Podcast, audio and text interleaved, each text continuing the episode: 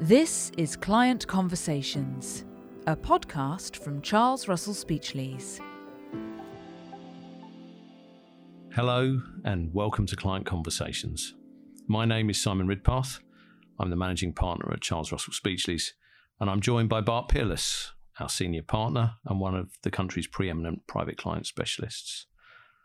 In each episode, we're going to be bringing you an informative and hopefully entertaining look at the world of private capital, uh, discussing current trends and issues we see and are tackling, but also bringing you the views of clients uh, through discussions, stories, and conversation with a special client guest.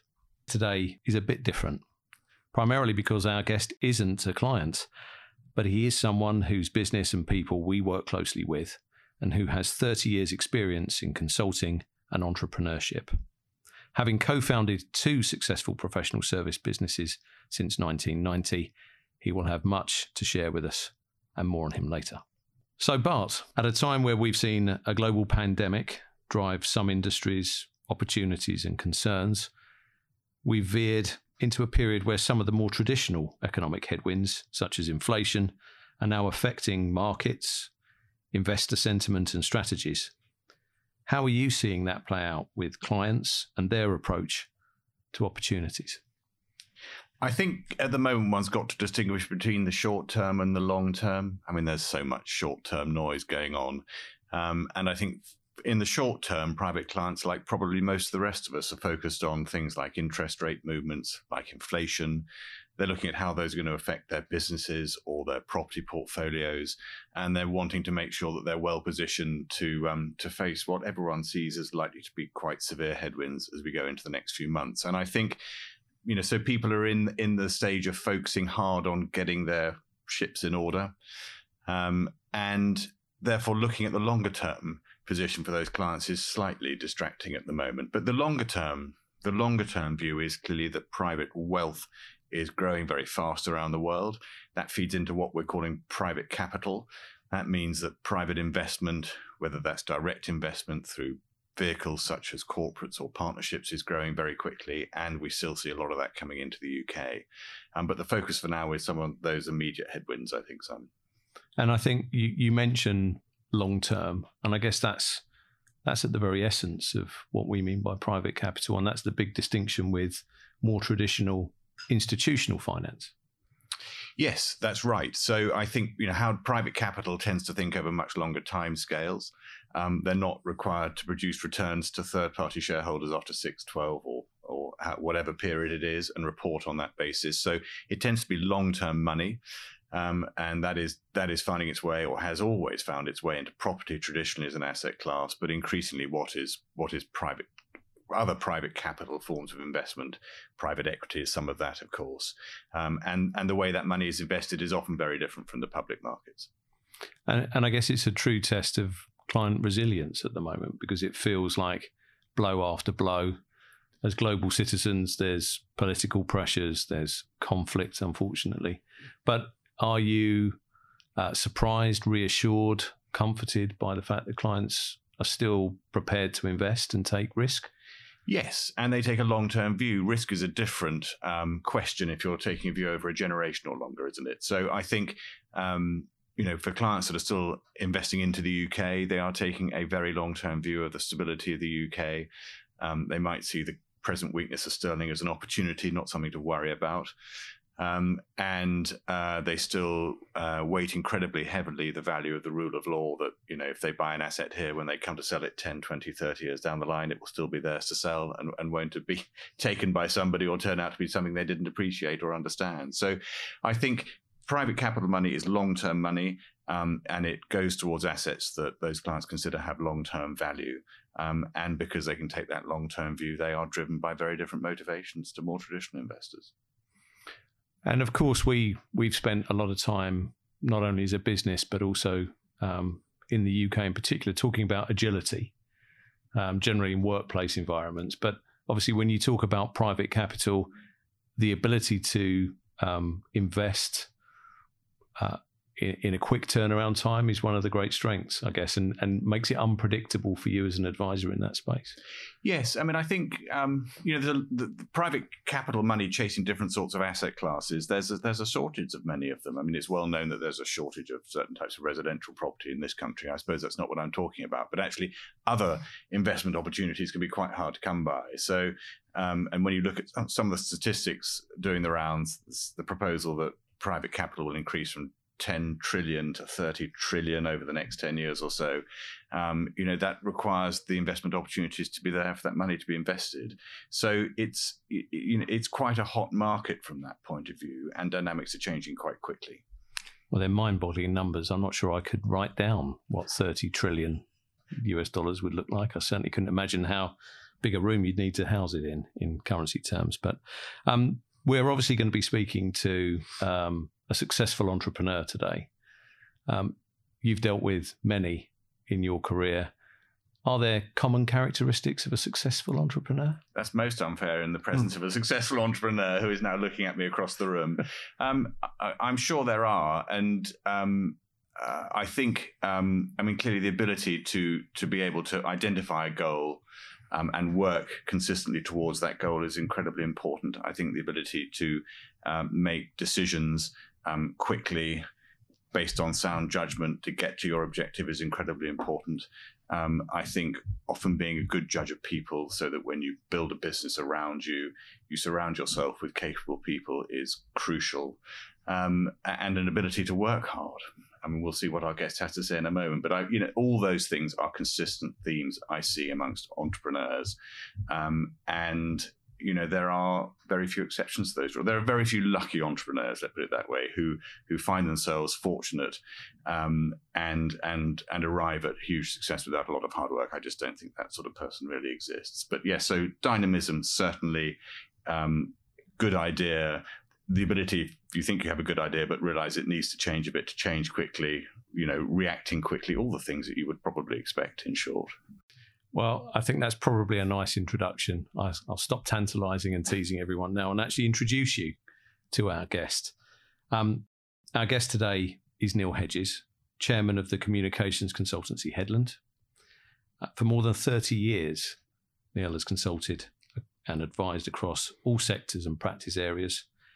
Before co founding Headland in 2012, he was the CEO and chairman of Fishburn Hedges, the agency he co founded in 1990, which became one of the most successful communications agencies over the past 20 years. Welcome, Neil. Well, thank you for having me. So, perhaps you could give our listeners a quick overview of who you are, even though I've just introduced you, hmm. um, and what you do for those that don't already know. Yes. Okay. Well, my sort of background it, I, I, mean, I, as you say, I've been in consultancy all my life, so I've never actually had the experience of working on the other side, which you know, arguably is uh, is a, uh, a, gap in my in my experience. Um, I just very briefly, in terms of career, I I, as a, I started off as a as a graduate trainee in an advertising agency, and I, I really didn't like it at all. And um, I don't know if any of you have um, um watched Mad Men. But um, I, I, went in as as a, as, as a, suit, which is you know very much the, the middle person who uh, um, acts in between the client and the uh, the creative. And I had no idea that it was was that. I thought you actually did the work as well, and of course one doesn't. I mean, basically you're given the creative work and you go and sell it.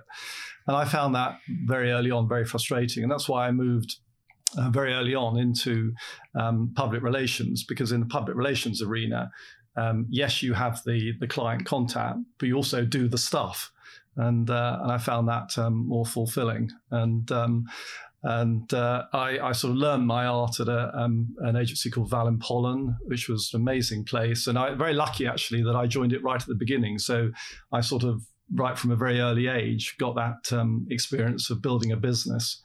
Um, they sent me to INSEAD for quite a period, which was very good. And that, but I have to say, and it, maybe it sounds rather disloyal, sort of actually encouraged my desire to um, to do it myself.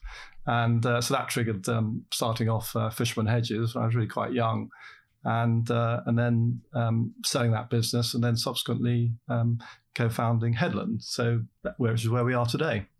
Well, you've certainly painted a very visual image comparing it to Mad Men. So, I mean, I dare not ask whether it's a, a true depiction of life or it's much more exciting in real life. It's well, I mean, I, I mean, I, if you talk to advertising people of that period, I mean, they would say it was worse than that or better, however you uh, you, you you see it. I mean, it uh, it was it was that golden period of advertising. Budgets were huge. Advertise. I mean, it's interesting because advertising agencies in that period absolutely controlled the brand, and so they controlled the budgets. And this was obviously pre um, uh, social media, but I mean, just everything has changed in that respect. And uh, and of course, you know, where we have benefit in, in terms of the public relations arena is that um, it's become much more a central part of that. If you if you watch the whole of Mad Men, there's only one reference to public relations in the whole um, um, series, and there it's in quite a disparaging fashion. So I think that tells you of a different age different age indeed. And and having asked Bart perhaps unfairly the question around successful entrepreneurs, do you recognise qualities in yourself that he described? Well, I mean, I think the I, first of all, I mean, I, I'm not. I'm not sure I am an entrepreneur. I, I mean, the actual definition of that, um, I don't know what it is. But I, you know, I, have I've created or helped create two companies, so I don't know whether that sort of um, qualifies for it. But um, uh, yes, I think that's right. I think um, we can come on to some of it, but I think certainly when I created uh, Fishburn Hedges, I mean, I, I was way more obsessive um, than I think um, being a part of it second time round. And and again, we can look back on this, but I think it, you know, um, it, yes, it arguably was it that that helped make a success. It probably was, but um, you know, I think getting that balance right between work and family life and what have you um, is, you know, particularly when you're young, is always a challenge. Yeah. So Headland is the second business you founded. Um, can you talk about your experience contrasting the two? So you've already mm. mentioned perhaps slightly less obsessive second time round. Didn't feel the same need to prove yourself a second time over. More yes. confident that you knew what worked and what didn't. Yes, for sure. Um, the, I mean, the, I mean, it, it is really if, if one can create subsequent businesses, um, it, it's I think it's it's incredibly valuable because you know the second or probably the third times around there's there's so much that you know one has learned from the first experience, and I mean Fishburn Hedges was an amazing place, but there were certain things that we didn't quite get right, and it, I think it would have been far more difficult to um, to make to, to make those things happen than actually to to start again. I mean, the, the, kind of the the cynic in me thinks that it, that that actually service services businesses ought to have a, a sunset clause built into them, you know, that says after 20 or 30 years, um, you know, that's it and you start again. Now, I know that, that would certainly be radical. I'm not sure I could get that past no. our I've got a have got a lovely client who talks about businesses getting cholesterol, which is what you know that right. as they get older, everything just moves more and more slowly, which I think is what you're saying. Exactly. Yeah. Yeah. Yeah. So yeah. So I think the answer question is that I mean I I I think it's a pity that that more entrepreneurs, whatever you want to call them, you know don't do it um, more than once because I think you know one learns so much from the first experience. Well, before we let you go today, we and we won't tell Headland, but obviously you can tell us what the third iteration is going to look like. Yeah, I, I think I probably have um, done it. I mean, the, it was interesting. So when when when we started Headland, I mean, the you know one could have started something completely from scratch, but what what what I was interested in was was building on something that was extant, but you know was never perhaps going to grow, and so our proposition was to to build on that. And uh, I mean, it was the right decision, although if we got it wrong, I would have felt pretty bad about that. Um, but it, you know, I mean, the other the other issue about creating something new. I mean, I, I, you know, our business is all about you know people and culture and everything else. And you know, one hears of uh, of new businesses in our industry being created um, during the pandemic, where you know none of the people have actually met one another. Mm. Uh, and I just find that extraordinary. You know, how how can you build a culture um, uh, remotely. Oh, absolutely, and I think it's a challenge for every people-based business, um, yeah. and and that's the feedback certainly from um, clients and something we recognise ourselves. I think part of that challenge in terms of uh, the hidden glue yeah. in a business is is that time together and and shared experiences, which is is a challenge remotely. Certainly, it is. Um, just turning back to obviously the creation of your your first business. Mm. Obviously, that was first time around. different different era in some ways, Yeah. different challenges. When it came to uh, co-founding Headland in 2012, what were the biggest differences between that that first interaction in terms Yes. of raising capital, Yeah. uh, the advisors you used, what you were looking for, and, and Yeah. what changed? and the market round? even. Yes. perhaps. Yeah. Yeah. Yes. Well, it's, yes, it's quite interesting. So it, it is is completely different. Um, the I mean, back in 1991, um, the I mean, first of all, it, I have to say then. Going back to the Mad Men analogy, the, the actually the public relations industry was was a very um, undeveloped industry, and it, it really, you know, I, but the thing going back to your point about having a vision, and I mean, it was a very simple one, and I, you know, I thought that mediocrity prevailed in that sector.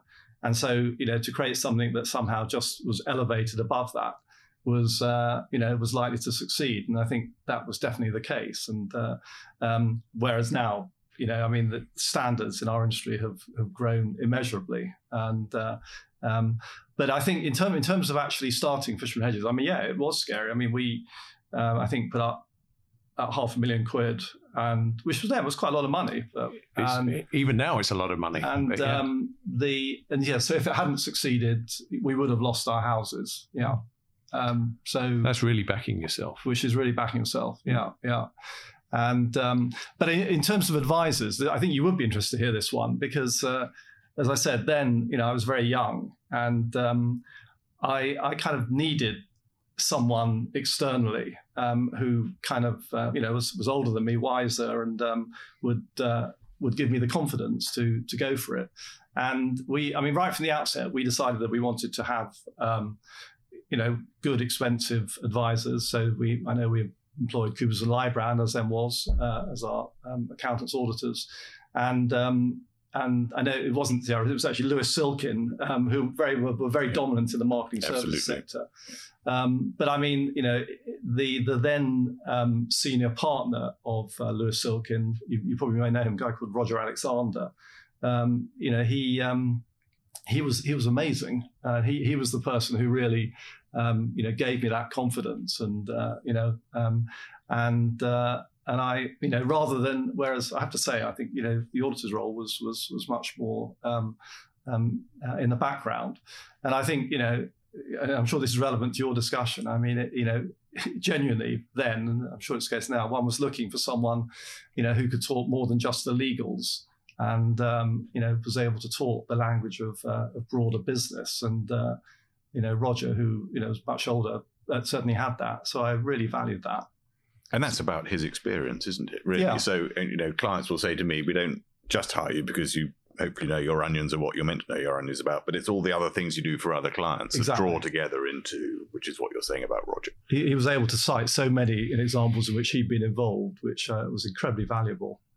And uh, and I have to say, I think you know, in our own business, I mean, you know, so many of our clients, you know, actually, because obviously they operate in their own narrow sector, you know, ask us for you know the experiences of our clients in in a wider sector. So it's one of the benefits of getting bigger and working for across so many different sectors.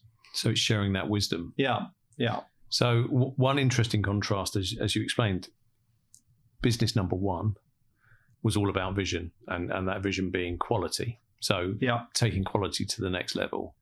Um, when it came to business number two, so Headland, it was much more around differentiator, finding that point of difference in the market that you were doing differently. And I guess that requires imagination.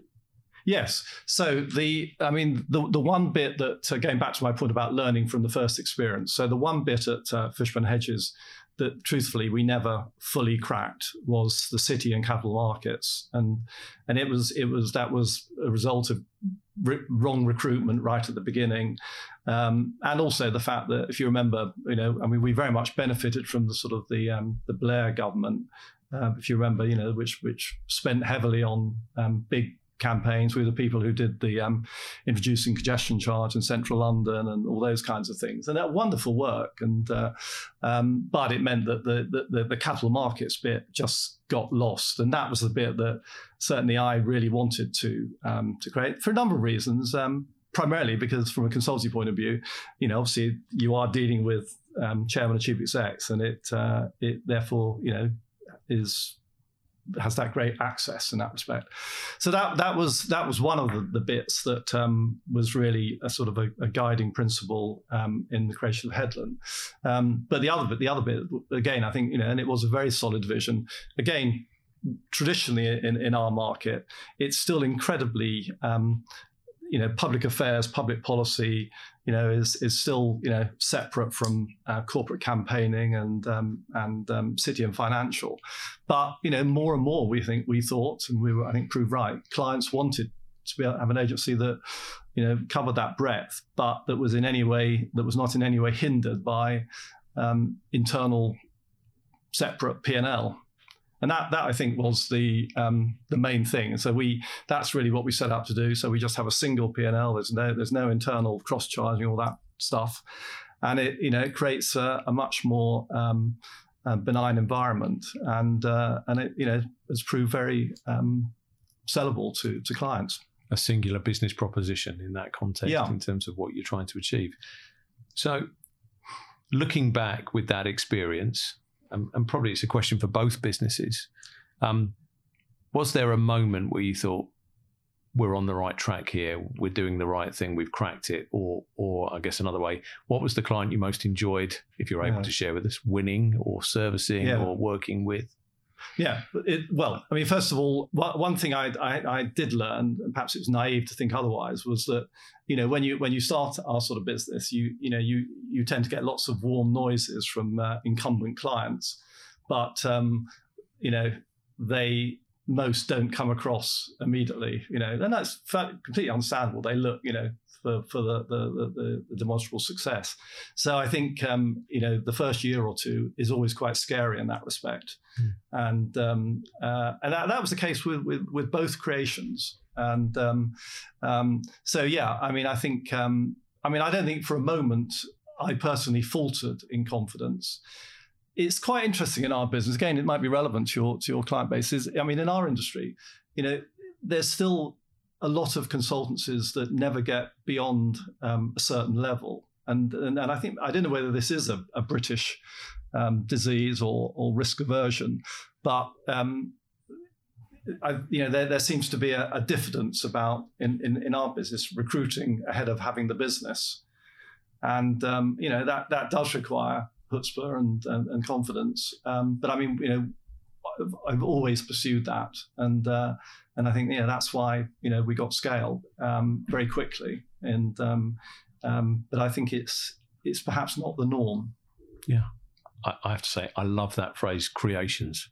Mm. I mean, I think it's a mindset that you you view those businesses as something that's an evolving thing, something that you've developed and created. I think it's a beautiful term.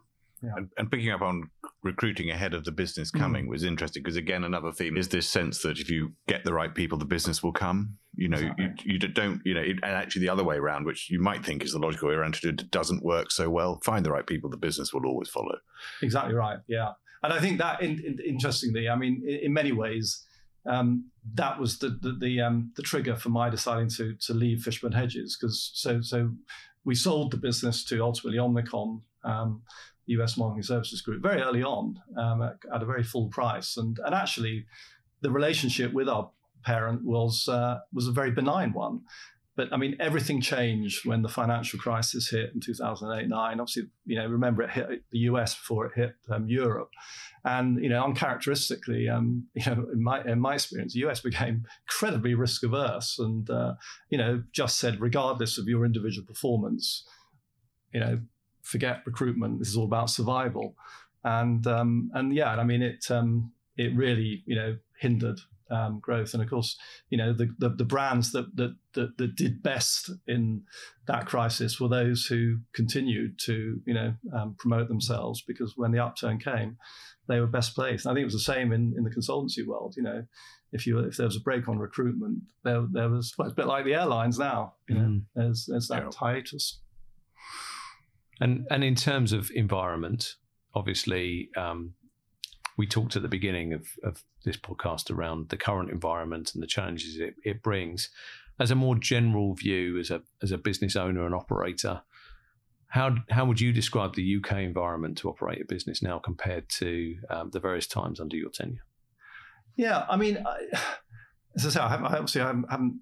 I mean, you know, they often say that the best time to start a business is, uh, you know, at the lowest point, which is, of course, was the case when we started um, Fishburn Hedges. But um, the and, and indeed, I, I've again, you probably know more than this than me, but I've always thought that the um, this idea in the UK that for um, for businesses accessing finance is uh, is a challenge. Um, I I always remember um, back in the depths of the financial crisis.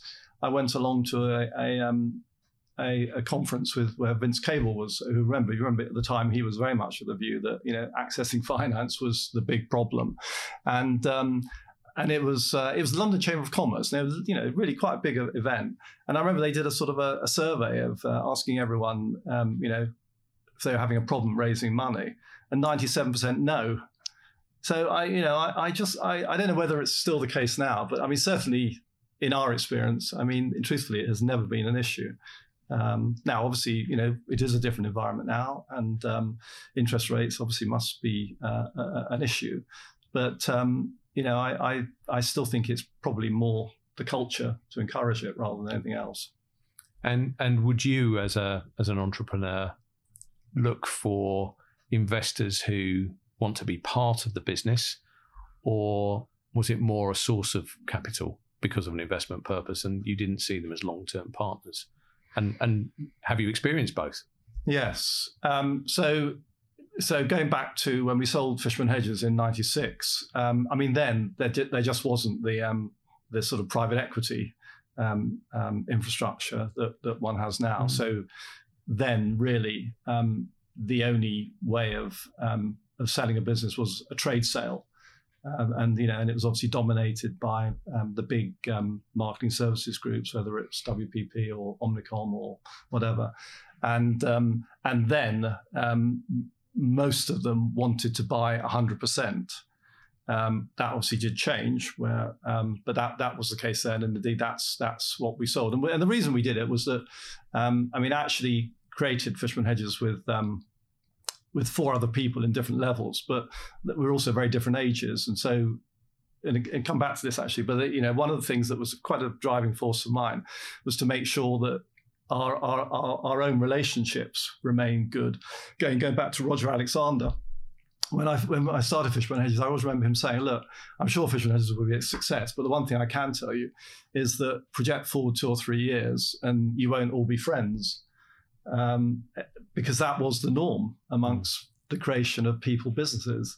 And I, you know, I always remembered that and uh, was very mindful of it, and um, and didn't want that to happen and indeed it didn't. And, um, and, but I think that was because we created a vehicle for to allow you know others to exit. Um, uh, so um, have, I, have I answered your question? Probably not. Well, yeah. Well, certainly you have answered a question. Right. It was a more interesting question, probably the one that I asked. But I think, I think it's interesting to touch upon that relationship with advisors, legal advisors, professional advisors, and and obviously Roger um, has proven to be an influential figure, a great great support. Um, other advisors that have, have had a positive impact, or or indeed, if you're able to share it, negative impact, things that you you feel you've benefited from. Yes, I mean, I think in in in the because uh, so so bringing it right up to the almost the present. Um, again, um, with uh, with Headland, um, you know, we we decided that at some stage we had to do something that was going to um, release equity for um, uh, the next generation. And um, we, you know, we looked at various options and decided that going down the um, private equity route um, was the best. But this time round, selling a minority stake, uh, and and that's what we did. And uh, I mean, again, actually, for the for the transaction, we did use Lewis Silkin, um, who I'd say, you know, again were extremely good. And they are a good firm, but we, can, we our, can, edit that out. no, I mean in our sector they have a you know specialist expertise, and uh, and I'm sure I'm sure you've done as good a job. But it you know it, we wanted that again. You know the fact they've done so many. Um, yes, it yeah. was you know a very powerful proposition. Absolutely, and is that a trend that you recognise as well, Bart, in terms of that need to unlock longer term value from businesses and the most successful enterprises? needing to sort of regenerate? Yes. Yeah, it is. I just wanted to pick up something the the, the experience point. Actually, um, we're all not answering your question, Simon. Yeah. um, um, you can take a moment to prepare the next one. Mhm. Um, but I think I think what has changed in my world over the last thirty years or so has been the sense that um, you know, the traditional sense of a family solicitor, you know, that one could take from Victorian musicals or plays, has has now changed or is changing. And I think um, the sorts of clients that we're talking about here, be they you know closely owned businesses from by founders or or or significant businesses that have been multi generational, um, are are shopping for their advice differently. And I think in my world, the scale of some of those um, businesses, clients is very significant, and that has shifted the dial on the way that we provide legal advice. So, um, I think that uh, that's only become more apparent in the last few years. But there's that experience point, is which is that if you're if you're if you're not really good at what you do and you don't do quite a lot of it, you actually don't have the experience that the clients now require across a broad range to really help. Or, or you may not. It's quite likely you won't have. So that I think has fundamentally changed. I just want to pick that up. Do you want to ask a question again? no, I'm going to ask a different question now. Mhm. Um, but I, I think it, it builds upon your earlier answer, uh, uh, uh, earlier question, Neil, which was around that unlocking of, of value. In terms of the need to do that, which was to obviously bring through the next generation of, of talent, do you sense a changing appetite? There's there's an awful lot of literature around millennials, generation X, Y, Z, um, being driven by different things than a more traditional sort of ownership model. Are you seeing that in your own business, and do you believe that there are innovative ways to adapt to that? That's a broad generational question, but Yes, no, I mean it is. It's it's, it's something that I think we you know we uh, we ask ourselves that question the whole time, and um, the um, yeah, I mean certainly I think in terms of um, you know at sort of the graduates we employ, I think they you know they're probably their their their perspective you know is different from you know I mean I you know, I, grew, I, I grew up in that sort of classic yuppie period, um, which uh, you know is well portrayed in the lights of the Sloane Ranger Handbook, and. Uh, you know, and I'm not I'm not in any way proud of that. But I mean that you know that was very much the pre- prevailing, well, almost morality, and um, it, it uh, you know I think yeah for better it, it is different now, um, but. Um, I think the I think what we are so in, in our in our world that um, again it's very different from your own where um, you know there is still the prospect of of making proper capital um, on, on on sale and um, the so but there's also in our our, our world uh, an awful lot of um, companies that um, uh, offer equity but it never is realized Mm. and um, and I you know that inevitably causes um, you know a lot of problems because there's a lot of uh, expectation which remains unfulfilled and there's no doubt about it you know we've we've been quite successful in recruiting quite senior people who've um, been very frustrated by that.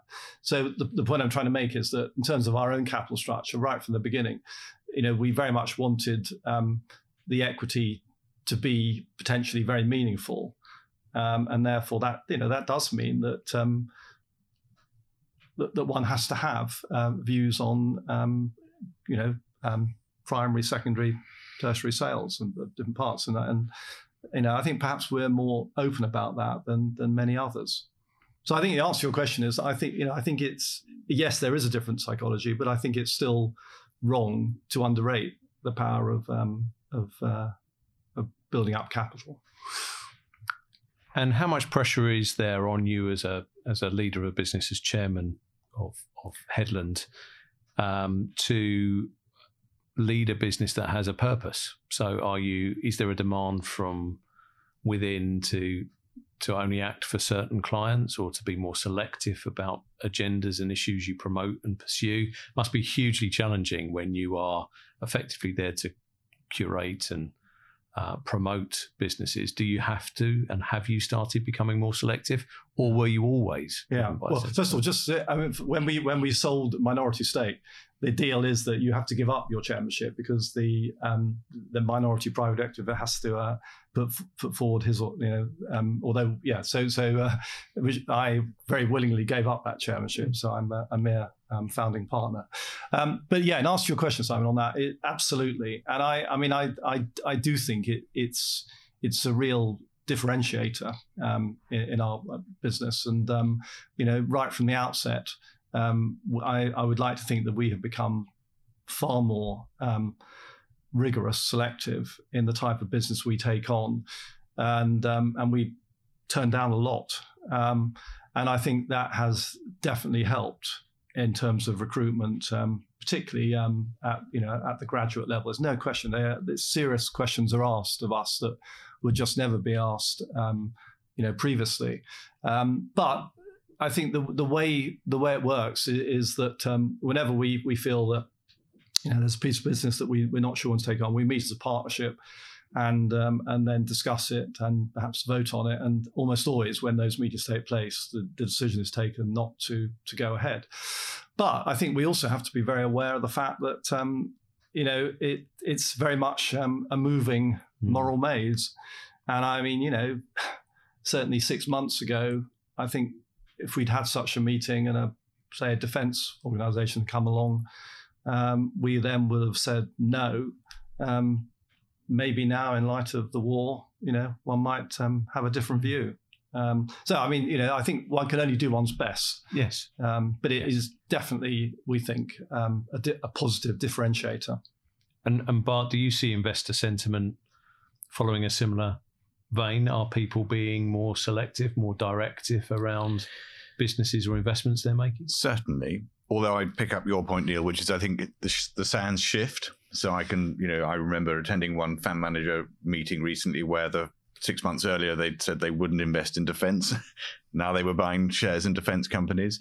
Um, now, of course, there's a there's a different equation there, which is the desire to make money from investments. But it does show that the the backdrop is actually perhaps more complicated. But what is certainly um, growing in importance is those the acronym ESG, of course, and clients, you know, to vary. Some some clients are not particularly bothered about it, but some clients are very focused on it, and many fund managers are seeing it as a hugely important area in which to differentiate themselves, um, and are and are developing really quite sophisticated sophisticated ESG investment programs, um, and I'm sure it's here to stay.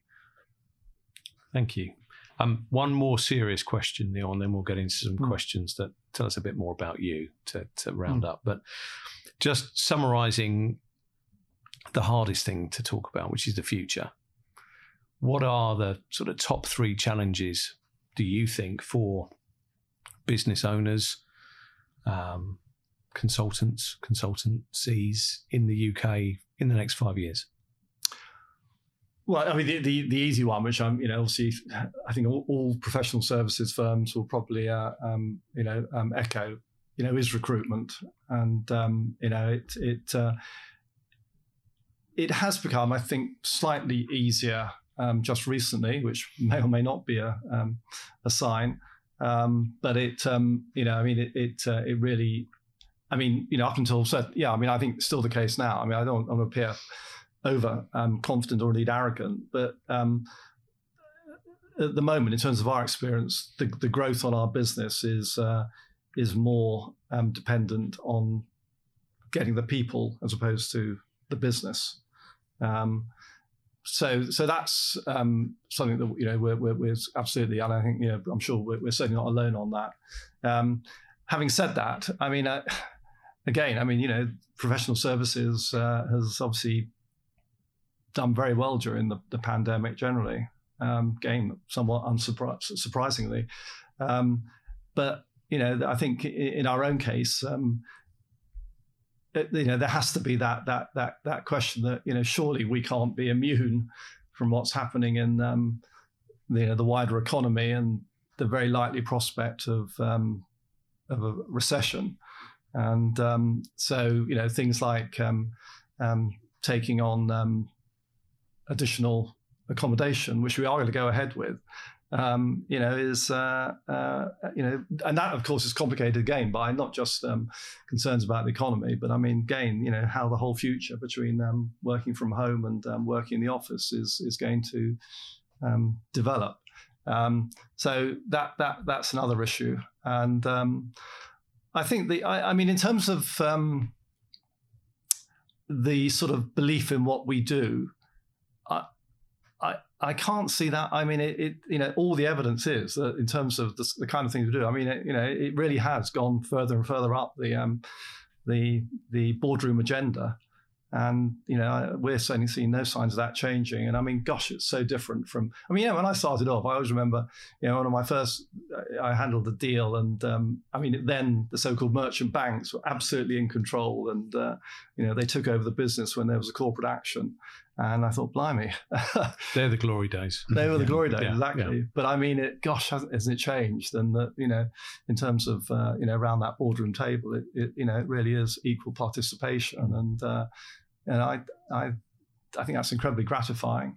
And, um, and I can't see that changing. So I'm not sure I've, I've even got a third one properly. Which is, which is actually a very positive way to end that conversation. Thank you very much, Neil. So, just four quick fire questions, mm. which hopefully will be a bit quite light-hearted. So, first of all, um, advice you'd give your 20 year old self? Yeah, no, I did have a quick thing about this. I mean, it's an obvious one. And um, I, I, think it goes back to um, this whole point about um, keeping work in, in its rightful sort of um, perspective and context. Um, I mean, I, you know, one of the things I always, I mean, I, I'm huge believer in, despite everything that's happening, that you know the world does get better. I mean, and it and it does. I mean, sorry, if you look at the figures in so many across so many criteria, that is the case. Um, and I, you know, one of the one of the things I often cite is um, is paternity leave as a, as one just small micro example of that, because you know when when when we had our children, I literally, um, you know, they were very, both very corporate babies. They were born in the middle of the night. So, I mean, I, you know, I just, I went home normal time and was in the office the following morning, and that was it. And you thought nothing of it. And I mean, it, it clearly was so wrong. And you know, and I think, you know, today where you know proper paternity leave is is, is given, I think that's a, a um, you know wonderful thing. And I, you know, I mean, it's not it's not full answer to your question, but I think, you know, I wish such things had existed um, then.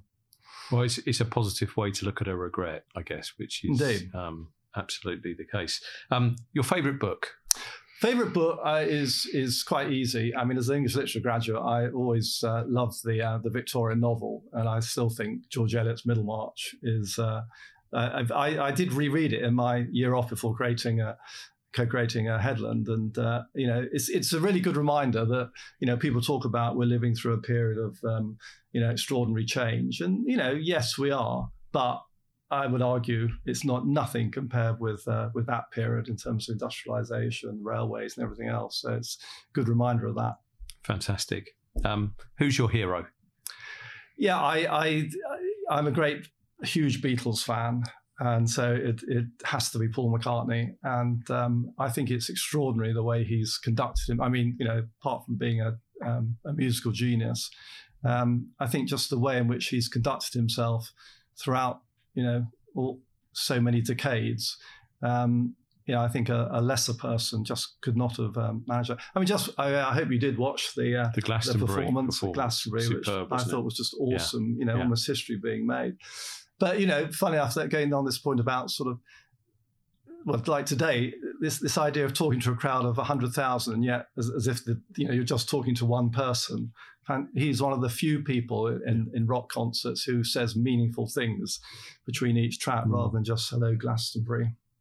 Yeah, no, fantastic. And who would play the role of Neil Hedges well, in the film happy, about. I'd be very happy if Hugh Grant were to uh, uh, accept the uh, the offer. But I think it's it's, it's for those for those who haven't met Neil, you can see that instantly. Well, that's very kind. But the the um, no, I, it's interesting you raise that question though because it, it does it's, it's you know the, the portrayal of business in film you know, is is is a very poor one. And I don't know if, if you're regular Arch, Archers listeners, but the um, you know, any business person in the Archers is is always represented as uh, you know a cad or whatever, and uh, and I, and it's you know now I know you know the argument is that well if it weren't that you know actually a lot of business is very boring and it's um, but I think it uh, it it does have an impact on the way in which um, you know people see uh, what we do. So the suave Hugh Grant would uh, help turn the tide back in favour of good good solid business people. And he is a good businessman himself, actually. You know, yeah, successful man. Um, thank you ever so much, Neil. I mean, uh, it was fascinating conversation to be part of.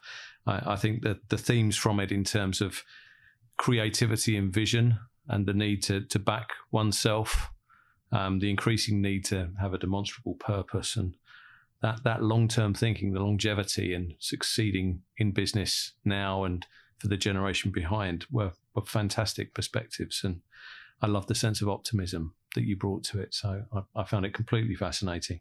Bart?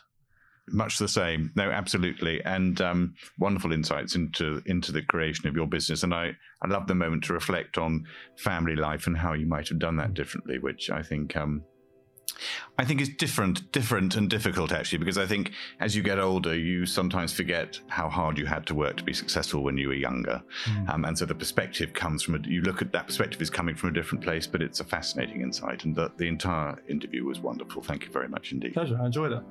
Well, thank you, Neil. Um, thank you, Bart. Thank you, uh, Simon. Uh, and thank you for everyone who's listened. And I hope you've enjoyed it. And uh, until the next client conversation, goodbye.